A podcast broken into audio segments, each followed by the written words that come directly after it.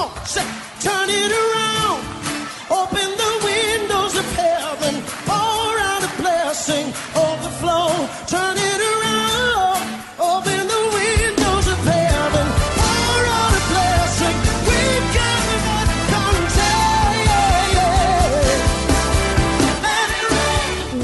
to Beyond the Veil, a ministry of Dayspring Chapel. Arise, shine, and excel.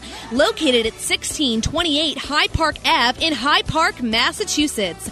As Luke chapter 1, verse 78 and 79 tells us, according to the tender mercy of our God, whereby the dayspring from on high has visited us to give light to them that sit in darkness and in the shadow of death to guide our feet in the path of peace. Now let's listen in to today's message from Pastor David Oluwadara.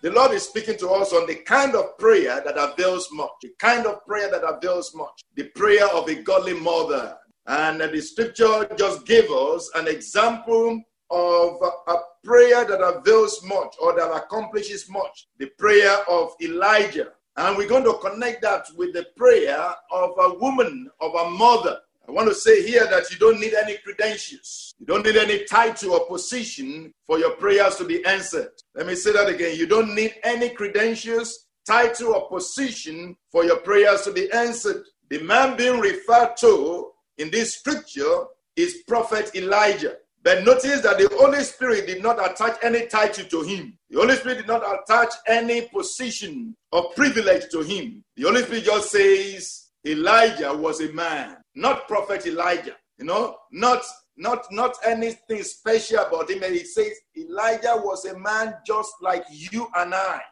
Elijah was a man just like you and I, and he prayed.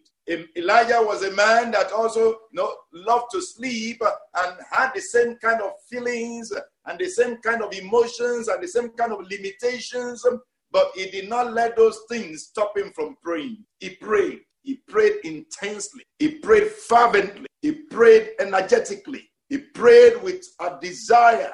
So Elijah was a man with similar nature like us.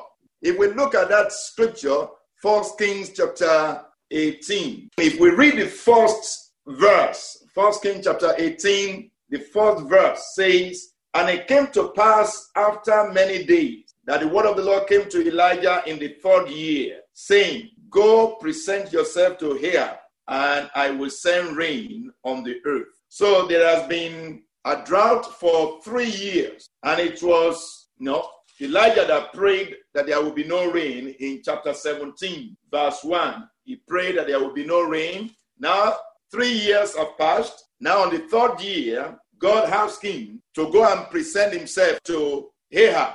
And he said, I will bring rain, or I will send rain on the earth. So, after God told him that he would send rain on the earth, now in verse 41, then Elijah said to Ahab, Go up, eat and drink for there is the sound of abundance of rain. So Ahab went up to eat and drink, and Elijah went up to the top of Carmel. Then he bowed down on the ground and put his face between his knees. So Elijah got into like a fetal position to pray. He bowed down and put his head between his knees to pray. And he prayed. And now he asked his servant, I said, Go and look, is there rain? And the servant came back and said, Oh, there is no rain. Nothing is happening. And he prayed again and told him to go and look again. And nothing is happening. And seven times. So Elijah prayed in this position seven times. And the servant kept going back and forth, going back and forth until the rain came. Wow. You know, that kind of prayer, you know, is with, you know, desire, with, with, with earnestness, with passion. So if it's with passion, if it's your desire to have it, you're not going to stop at no. You're not going to stop at just asking once. You're going to ask once and again and again and again and again. Now, God had told Elijah that he would bring rain. I'm going to bring rain. And you will think that Elijah will just sit down and uh, wait.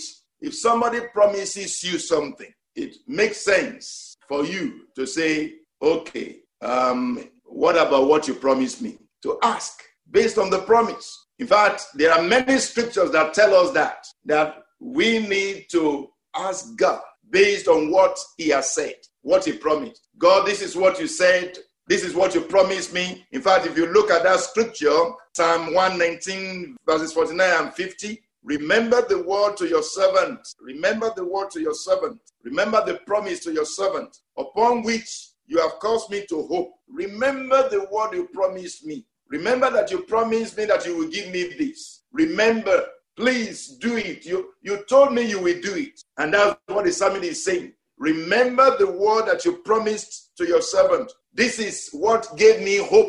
He said, This is my comfort. This is my consolation. This is my deliverance in my affliction. For your word has quickened me, or has strengthened me, or has given me life. Amen.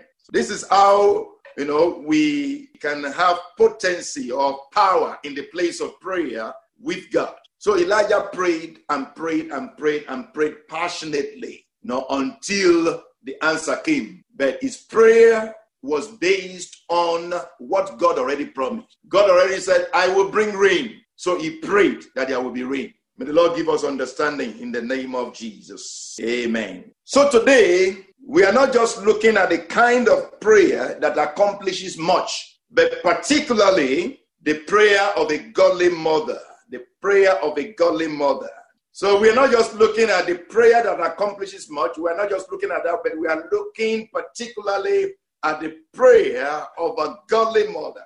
And our example is from First Kings chapter 1. First Kings chapter 1. Looking at verse 17. Again, the Lord is talking to us on the kind of prayer that avails much. The prayer of a godly mother. And we have an example of a godly mother here in uh, First Kings chapter 1 from verse 17. Then she said to him, My Lord, you swore by the Lord your God to your maidservant, saying, As surely Solomon your son shall reign after me, and he shall sit on my throne. So now, look, Adonijah has become king, and now, my lord the king, you do not know about it.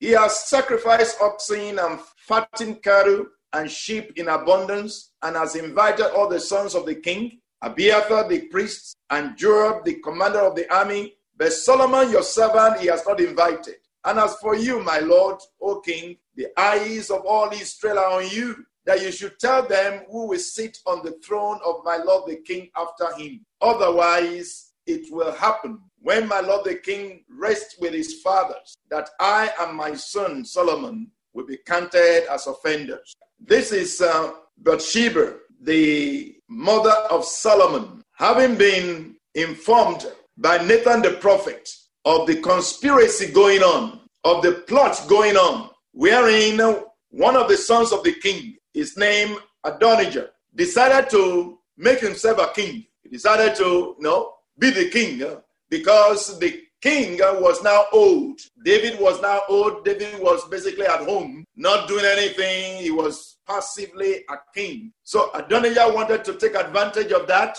So he made himself a king. He promoted himself. He called, you know, many of the sons of the king, other sons of the king, and called some powerful people to himself, even some priests, officers to himself, and threw a party and declared himself the king. And when Nathan the prophet heard about it, he quickly went to Bathsheba, the mother of Solomon, and informed her that this is what is going on and advised her. If you look at um, First Kings chapter 1 from verse 12. Come, come, please let me give you advice. This is what Nathan the prophet is saying that you may save your own life and the life of your son Solomon. Go immediately to King David and say to him, Did you not, my lord, O king, swear to your maidservant, saying, As surely your son uh, Solomon shall reign after me, and shall sit on my throne? And verse 14 say, Then while you are still talking there with the king, I also will come in after you